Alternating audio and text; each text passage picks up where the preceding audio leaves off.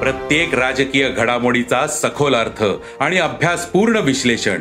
उलगडणार राजकीय इतिहास ते वर्तमानाचे भविष्य. ऐकायला विसरू नका राजकारण पॉडकास्ट. दर शुक्रवारी सकाळी अकरा वाजता सरकार नामाच्या युट्यूब चॅनलवर आणि भारतातील सगळ्या पॉडकास्ट स्ट्रीमिंग प्लॅटफॉर्मवर.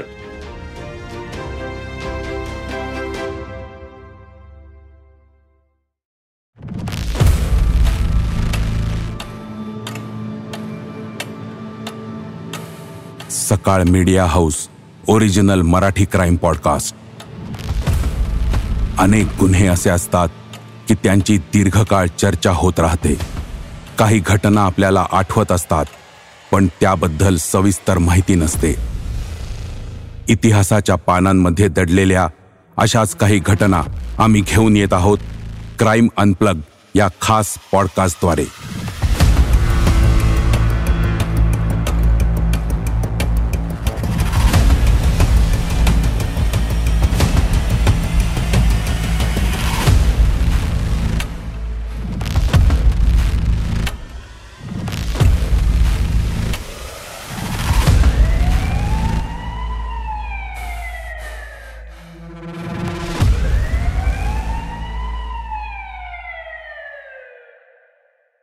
डिस्क्लेमर हा शो संशोधन आणि नाट्यमय दृश्यांचे संयोजन आहे. आम्ही कोणत्याही अन्य व्यक्तींशी जिवंत किंवा मृत कोणत्याही प्रकरणाशी जोडलेल्या सत्यतेचा दावा करत नाही किंवा अनुमानही काढत नाही. पुणेज इनफेमस ओहळ मर्डर केस भाच्यानंच घात केला. पुण्याचा बाणेर परिसर. हा उच्चभ्रू वसाहत म्हणून ओळखला जातो. हाच बाणेर परिसर आणि परिणामी संपूर्ण पुणे एका भीषण घटनेनं थरारलं होतं. एकोणीसशे ब्याण्णव हे ते वर्ष. याच बाणेर रस्त्यावर होता एक बंगला. ओहोळ कुटुंबियांच्या मालकीचा. बंगल्याचं नाव होतं रुमान. बाणेर रस्त्यावरच्या वर्षा पार्क सोसायटीत हा बंगला होता. या बंगल्याचे मालक मोहन ओहोळ किर्लोस्कर न्युमॅटिक्स कंपनीत उच्च पदावर होते. त्यांच्या पत्नी रुही पुण्याच्या स्पायसर कॉलेजमध्ये आणि टाटा इन्स्टिट्यूट ऑफ मॅनेजमेंट इथं व्याख्यात्या होत्या. या दाम्पत्याला दोन मुलं. त्यापैकी मुलगा रोहन फर्ग्युसन कॉलेजमध्ये इलेक्ट्रॉनिक्सचे शिक्षण घेत होता. तर मुलगी रैना फूड अँड क्राफ्टमध्ये शिकत होती. आठ दहा दिवसांपूर्वीच ती एका अभ्यास दौऱ्यासाठी मुंबईला गेली होती. ओहोळ यांचे बंधू विजय साताऱ्यात उपजिल्हाधिकारी होते. त्यांचंही घर मोहन ओहोळ यांच्या घराजवळच होतं. बावीस जुलै एकोणीसशे ब्याण्णव रोजी ते पुण्यात आले होते. त्याच सुमारास मोहन ओहोळ यांच्या सासूबाई आजारी होत्या. पण मागचे एक दोन दिवस मोहन आणि त्यांच्या पत्नी रुही हे आपल्या सासूबाईंना आणि आईला भेटायलाच आलेले नाहीत असं विजय यांना समजलं. विजयनी फोन उचलला. आणि मोहन ओहळ यांच्या घरचा नंबर फिरवला.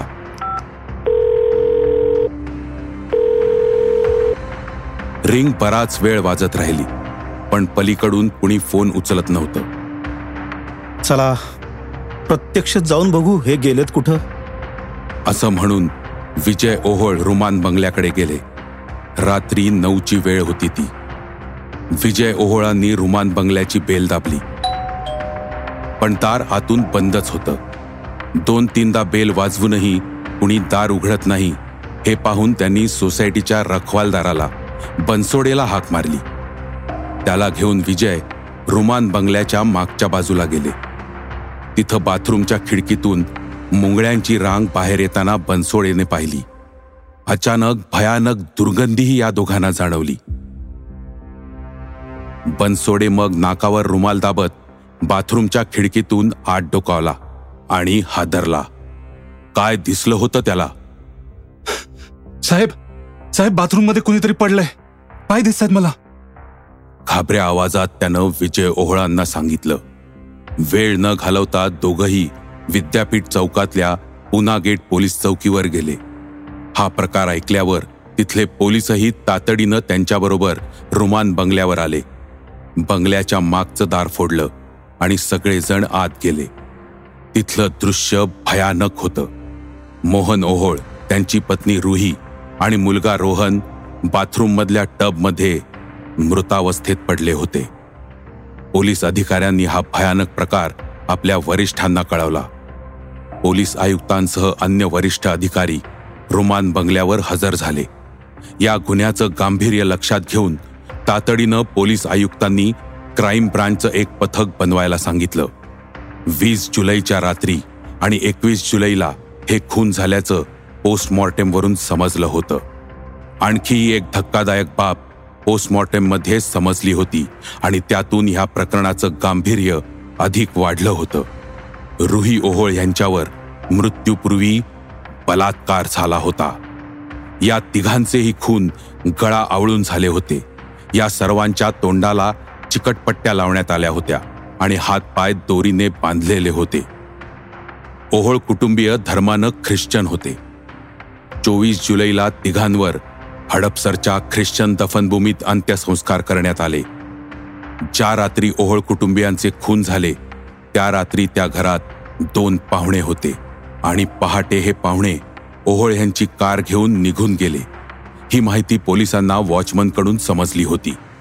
त्यामुळे हे खून कुणा परिचितानच केले आहेत याचा अंदाज पोलिसांना आला होता आणि त्या दिशेनंच तपासाला सुरुवात झाली होती. ओहोळ कुटुंबियांवर अंत्यसंस्कार होत असताना पोलीस अधिकारीही साध्या वेशात तिथं उपस्थित होते. अंत्यविधीला ओहोळ कुटुंबियांचे कोण नातेवाईक आलेत यापेक्षा कोण आलेले नाहीत यातच पोलीस अधिकाऱ्यांना रस होता. पोलिसांनी ओहोळ कुटुंबियांच्या नातेवाईकांची यादीच मिळवली होती. पोलिसांनी एकेकाला गाठून नातेवाईकांचे जबाब घ्यायला सुरुवात केली. खरोखरच हे खून कुणा नातेवाईकाने केले होते? ओहोळ कुटुंबियांच्या अंत्यसंस्काराला त्यांचे झाडून सगळे नातेवाईक हजर होते. नव्हता तो ओहोळ यांचा भाचा नितीन स्वर्गे. ओहोळ यांच्या घरातून ज्या वस्तू चोरीला गेल्या होत्या त्या पाहता चोरीसाठी हे खून झालेत हे मानायला पोलीस तयार नव्हते. त्याच दरम्यान पोलिसांना पुण्याजवळच शिरूरच्या परिसरात ओहोळ यांची कार सापडली. त्या ठिकाणी डॉग स्क्वॉड नेण्यात आले. डॉग स्क्वॉडनं शिरूर बस स्थानकापर्यंतचा मार्ग काढला. तिथं तपास खुंटला पण पोलिसांनी हार मानली नव्हती. दरम्यानच्या काळात पुणे शहरात ज्या बँकेत मोहन ओहोळ यांचं खातं होतं त्या खात्यातून पैसे काढण्याचा प्रयत्न झाल्याचं पोलिसांच्या निदर्शनाला आलं. दरम्यानच्या काळात पोलिसांना आणखी एक महत्वाची माहिती मिळाली होती. मोहन ओहोळ यांच्याकडून नितीननं पूर्वी पन्नास हजार रुपये व्यवसाय करण्यासाठी उसने म्हणून घेतले होते. त्यानंतरच्या काळात ओहोळ यांच्या सांगण्यावरून नितीन नसरापूर इथं एका बांधकाम व्यावसायिकाकडं सुपरवायझर म्हणून कामाला लागला. या कामाचे अठ्ठेचाळीस हजार रुपये नितीनला मिळणार होते.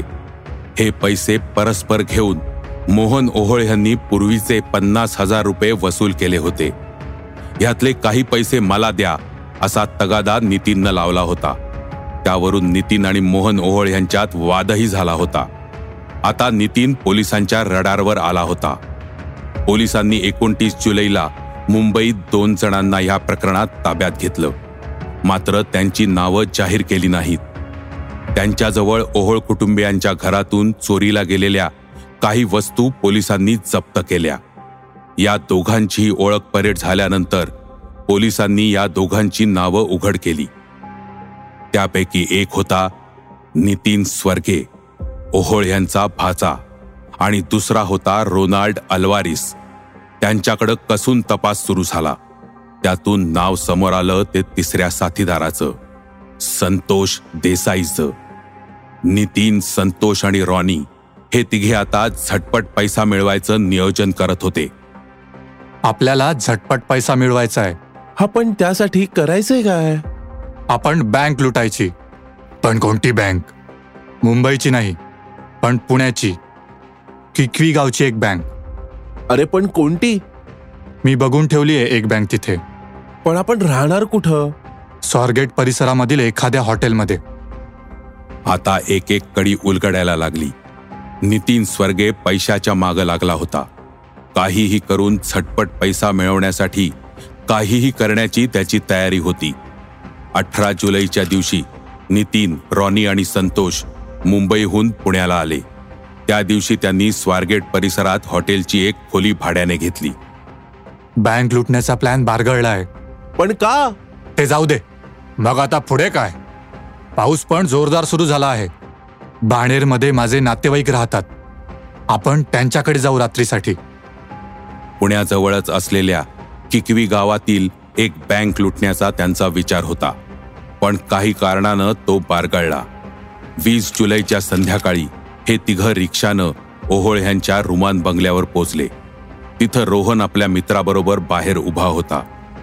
हा नितीन माझा मावस भाऊ रोहननं नितीनची आपल्या मित्रांशी ओळख करून दिली. त्यावेळी बंगल्याच्या आसपास पावसामुळं चिखल झाला होता. या तिघांचेही बूट चिखलाने भरले होते. बाहेर खूप पाऊस आहे. आम्ही तिघं आज इथंच राहणार आहोत. आणि सकाळी निघून जाऊ. काहीच हरकत नाही. हे नितीननं रोहनला सांगितलं. काही वेळानं मोहन आणि रुही ओहळही घरी आले. रात्री जेवून सर्वजण झोपायला गेले. त्यानंतर ह्या तिघांनी चोरीच्या उद्देशानं घर धुंडाळायला सुरुवात केली. नितीन काय करतोयस? काय हवंय काय तुला? का ड्रॉवर शोधतोयस? रोहननं त्यांना पाहिलं.